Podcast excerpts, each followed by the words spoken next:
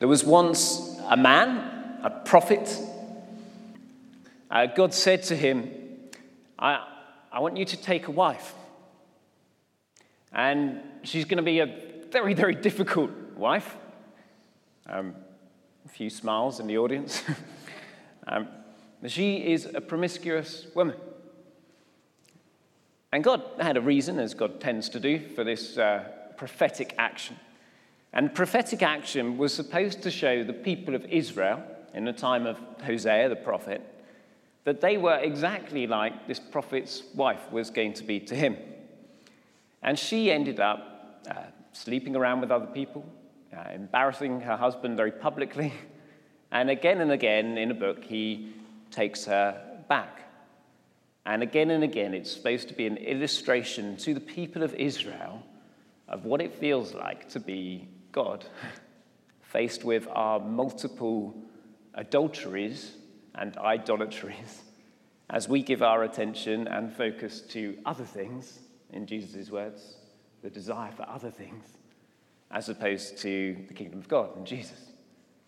To God, from a divine view, it feels like we, uh, if we keep going away from Him, are performing multiple adulteries against Him. That's, that's how it feels. Now, that makes most sense when we've done that Song of Songs series. Do you remember the three weeks we had in Song of Songs?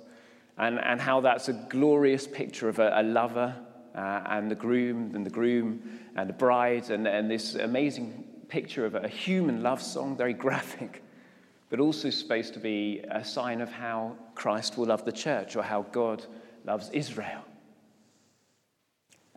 And what it says is that God's putting a huge amount on the line when it comes to us.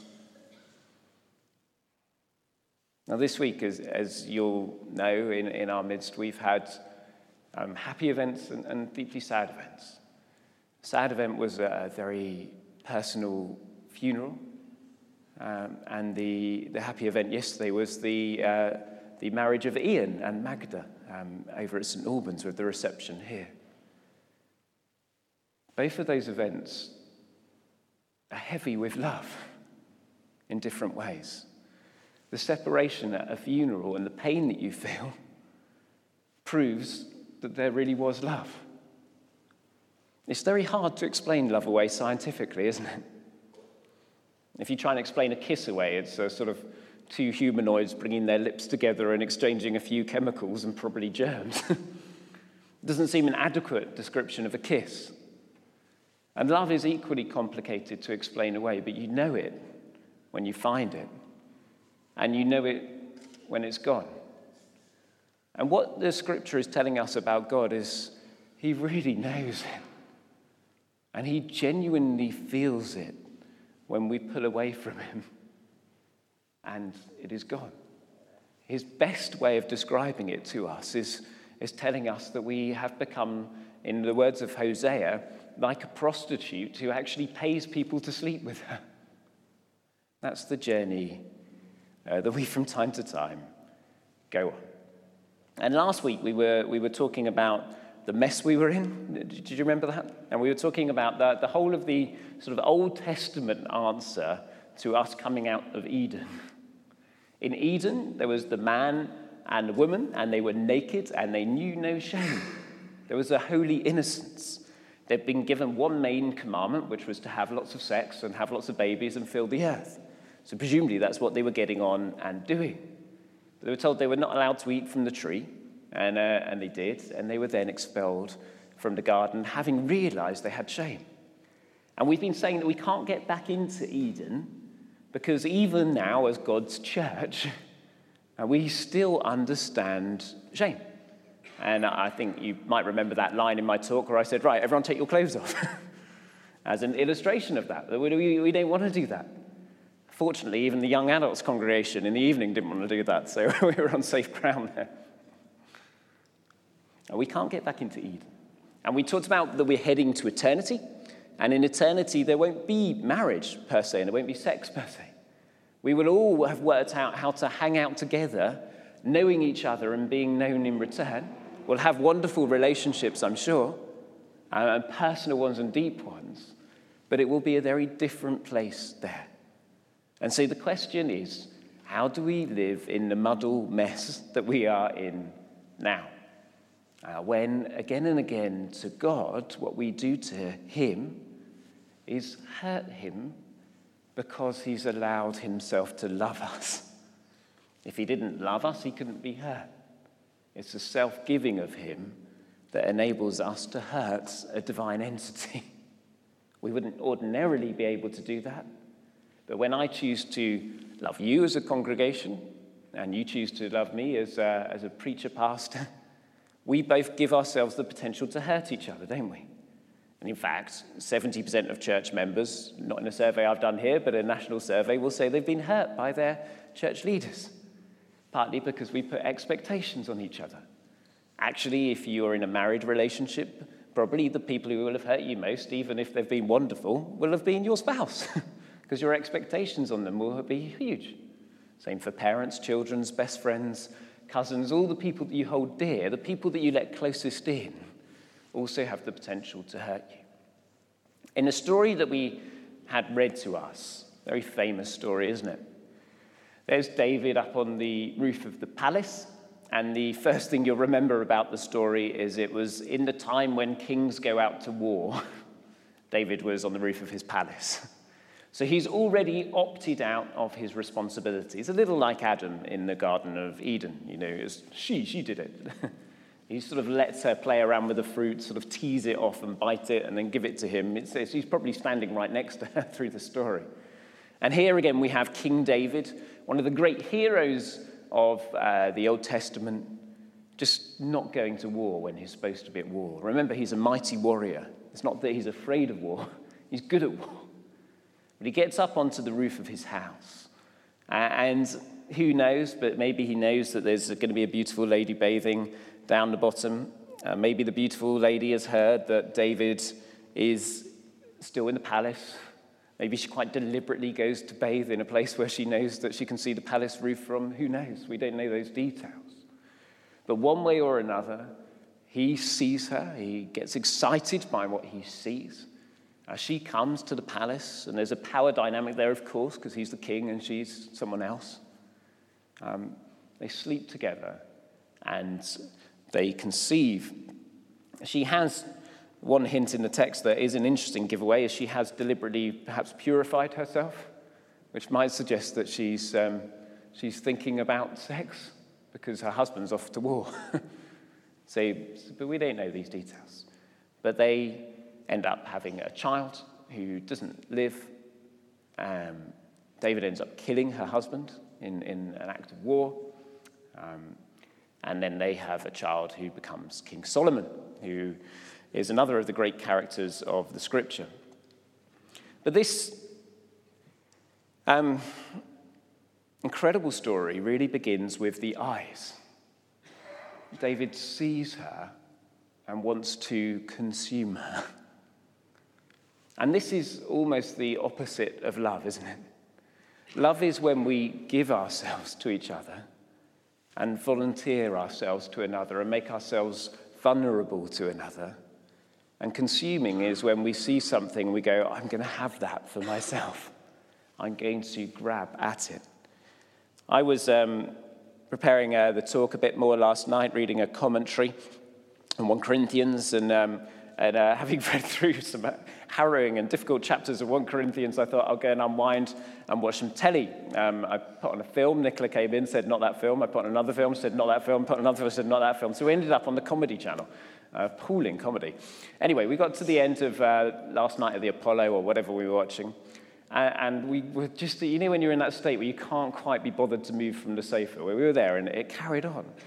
And this program on the Comedy Channel was then a, a sort of an elaboration of, uh, of uh, something called Tinder, which I'm sure none of you know anything about. Uh, Tinder is a social media app which enables you to look at a picture of someone else and swipe right or swipe left, depending on whether you think they're attractive or not. Now, of course, the photos that you've received have all been filtered through Instagram, touched up in Photoshop, and all this sort of thing. So they're not necessarily a particularly true reflection of that person anyway. It's their best foot forward. All you have to do is swipe right, swipe left, and you can end up on a date with them if they swipe right at the right time to you.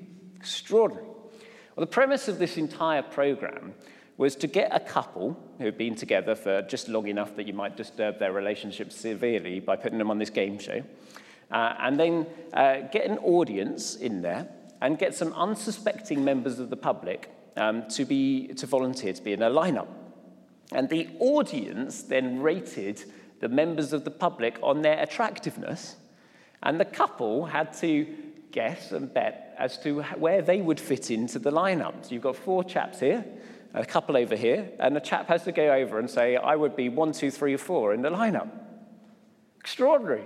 Anyway, the arrogant toe rag put himself too high up the list. that was slightly amusing.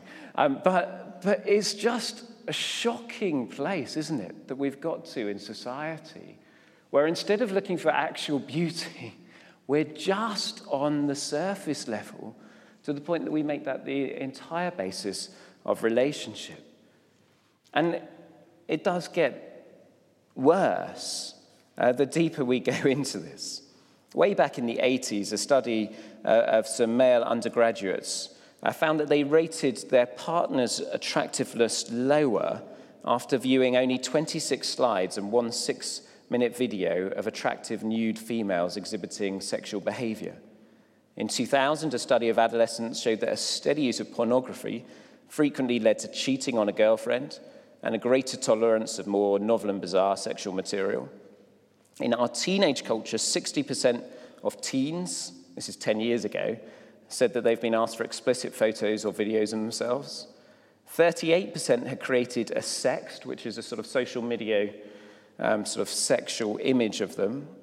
Um, only 32% of those said they'd sent it to someone they only knew online, not in real life. So that's like 12% of teens sending a sexual image of themselves to someone they've never met before. It's a, it's a horrifying world that we've come to inhabit. Three quarters of adults think the society puts too much pressure on women today to have a sexualized appearance. Um, one third agree with the statement that your value as a person depends on how you look. Opinions did not vary significantly between men and women. Four million people in the UK have an eating disorder. Uh, the highest rate of new cases is boys aged between 10 and 14. 7% of sports scientist students are addicted to exercise, and you can go on and on with statistics, cosmetic industry, ballooning, literally in different places. This is not a very healthy culture that we're living in. I don't think. I mean, you, you may disagree. You may think that's the hallmark of, um, of freedom and liberation. And the reading we had in Job was, was really interesting. Job is one of the few heroes of the Old Testament. He faces extraordinary loss in his life, doesn't he? Remember the loss of all seven of his children, the loss of his stocks and shares, the loss of his business, the loss of his property, the loss of everything, uh, loss of his health, even the loss of his wife's support, real loneliness. And yet, at the end, before he's got his answers, while he's still in despair, he can say, Look, look at, look at me. I've made a covenant with my eyes that I won't look lustfully on someone. I, have made a covenant, that's, a, that's an agreed promise with my eyes, that I'll, I'll turn away from a sexualization process, that I'll try and keep free from this. What an extraordinary character. I wonder how the Old Testament would have worked out if David had made the same covenant with his eyes. At that point in the Old Testament, David is really a, a hinge moment where the people of Israel could get better and better and better. Finally, they've got a godly king, someone who seeks after God's own heart. Finally, they're in a place where they could go for it with God and become a place, a safe haven and a light to the nations. But one day he says, I'm not going to go out to war. I'm going to miss the church prayer meeting or the small group, and I'm going to flick my laptop on instead. And that's what he does. And downhill the spiral goes to here. It's a sad story, isn't it? Of course, we know Psalm 51, where he repents and God restores him. But we also know the story that happens next with his son Solomon, who marries Queen of Egypt, and that seems okay, actually. There's nothing against the Queen of Egypt. But then he marries another 300 women from tribes who specifically God said, don't marry these people because they'll lead you into idolatry, and takes 700 concubines beside. David's other children do even worse. They rape their sisters and all sorts of horrible things with uh, concubines, forced sexual practices. Their father's authority has dissipated, his example's gone, and a flood has opened up. So, what do we make of all this and the many other problems in our society today? As I said, I was reading 1 Corinthians 5 through 7 last night with a commentary, and uh, that is probably the most explicit part of the New Testament in terms of talking about how we should then live. And some of it's really difficult reading, especially for an Anglican. Um, as an Anglican, what we try and do is have wide open arms. um, uh, I'm not in the habit of grilling uh, members of our church on their sexual practices. Within those three chapters, it has it, some extraordinarily personal advice to people. And uh, you're welcome to sign up at the back if you'd like me to grill you on them later. One of them is if you're in a married relationship, you should not abstain from sex together, uh, except under four conditions by mutual consent, with a sense that there's going to be an end to it, uh, and that you're doing it for a period of prayer. Otherwise, he says, you might end up consumed by lust and be tempted away by the devil. Now, I don't know if he was going to put an age limit on that or if he felt health might have a contribution to that. It doesn't say those things, but interesting. So, if anyone wants to be grilled on that afterwards, please do uh, sign up on our online list at the back. I'm kidding, I'd rather not. but it, again and again, it suggests look, the way that you live and operate with your bodies is really important. And the argument that Paul makes is this he says, Your bodies are not just your body now, they're not just a fading thing anchored to an important soul. And the soul is the thing that carries on forever, so do whatever you like with your body. Um, nor are they something that's just yours for you yourself. Because your body has been bought at a price, the price of the cross. And your body has now become something, something very special, something that you wouldn't desecrate. Your body, if you have the Holy Spirit in you, has become a temple.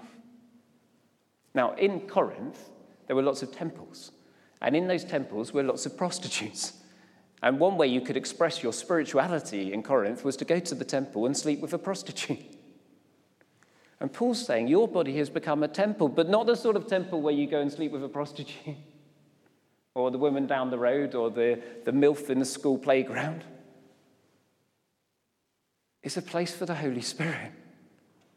And if you do what you feel like with your body, when and when you feel like it, you're actually making God sad because that's where He wants to be living now.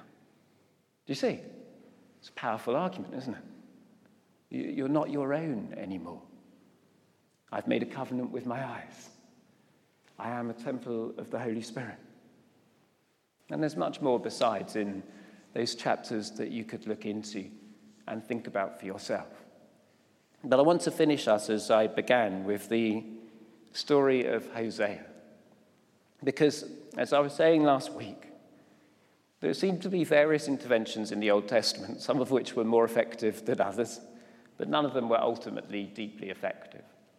So there was the intervention of the flood wipe it out, start again, see if that will make humanity better. Didn't really work. There was the intervention of choosing one person and one family to pour your love into. But as we talked about last week, those generations of patriarchs within three or four generations were a complete and utter mess, just as many of us are most of the time. Didn't really work. Then there was the intervention of the law, good and holy as it was, but still enshrining in it the curse of the difference between male and female, and a whole number of things beside that you wouldn't be that happy about. Like, should I really go and stone my mother to death because she's wearing clothes made of two fabrics?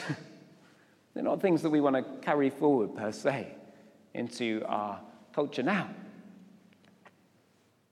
And then there's the redeeming lover story, the Hosea story. The do you know that you are loved in such a way that it hurts me to love you in this way? You know, if you're ever looking after children, there's two ways to look after them, isn't there? Um, one is easy on one level and one is much harder, but the harder one gets the results. The easy one is you set a bunch of rules and then you shout at them when they break the rules. um, the harder one is that you light a fire that's so attractive they want to hang around where you are. yeah? Uh, well, we did it in our garden uh, a few days ago. Just lit a fire and suddenly, a whole gang of children are just hanging around the fire. It's exciting, it's fun. Even let them play with it a little bit. Just have fun, enjoy being children together with an adult in a supervised way. And God's saying, Look, I've tried giving you the tight boundaries. You're rubbish at it. So I'm going to light an amazing fire of my love and see if you can catch it. And I'm even going to let you play with it. Look, put, put your stick in the fire, see if it catches light. See if you can know that you're loved, accepted, and valued so much. See if you know what it's like to be a temple of the Spirit, that you value that so much. See if you know what it's like to be consumed by a wonderful, passionate love, so you value that so much. See if you know what it's like to have a foretaste of eternity now on earth as it is in heaven, where you know that you're known and fully known, and you're loved and you're fully loved, and you're accepted and you're accepted, and you're valued and you're fully valued. See if you get that now. And all these other things you're not going to chase after. because you've found a pearl of great price. You've found something more precious than gold. You've found something worth giving everything for so that you can follow the way of that single man, Jesus, who went to a cross on his 33rd year and gave his life that we can all live, and then sent that fire into our hearts that it could energize us and change us forever. That's the big story of the scripture. Is there a place for boundaries and rules? Yeah. Partly it helps us to realize when we need to come back. Is there a place for fearing God? Absolutely. And as a church, we're poor at this. And maybe we need to sort of really grapple with actually, if we're consciously mucking up and steering away from God, should we come to communion? Um, should we just be a bit more humble about where we are? Or should we be conscious of needing to repent before we come forward and touch holy things? The, the Bible says we should be scared about touching in an unworthy manner. I think that's true. I think the bigger story is, is the gracious arms of love for all of us. And if I was to say a sort of a punchline to this series, having looked at where we've been, where we're going to, the mess we're in, and what we can now do, I think it would be this. Wherever you are now with God, is the only place from where you can take your next step with God. Wherever you are now with God is the only place from where you can take your next step with God. For some of us, we may never fully recover from some of the effects of the sin and fall in our lives today. We may always have that dominant negative voice of a father or an abuser or some other person in our life that has hurt us. And we may not find an easy escape from that this side of eternity. but a step in the right direction is precious and pleasing to God. Some of us may have grown up with so many rules and boundaries that we can, with all the self righteousness in the world, say, I've never done anything wrong and I'm better than you. now, I'm not going to say that it would be better for you to go and sin boldly, as Luther would have done, but there's something in it. An unbroken, self righteous person is pretty much in the bullseye of Jesus. When he wants to tell anyone off. They're the main people that he hones in on. And for those who know themselves to be sinners, there's a big wide arm of love. So, today, wherever you may be right now, whether you're proud of your track record or conscious of having been a bit of a mess, really, whether you're scared of some of the stuff that goes on in your head and you wouldn't want anyone else to know about it, or you know that God's done a big work in you and taken you from A to B to C to D already, can I implore you as your pastor not to stay where you are, even if that's a great place, but keep taking baby steps in the same direction towards more and more holiness and less and less self righteousness until, as a community of love, we become that safe space increasingly where God can rescue anyone and everyone he wants to, one tiny little step at a time, his time, not ours. And may God bless this word and this series to us. And where you need to go away and think on it more, and may he bless you with the grace and time to do that. In Jesus' name, amen.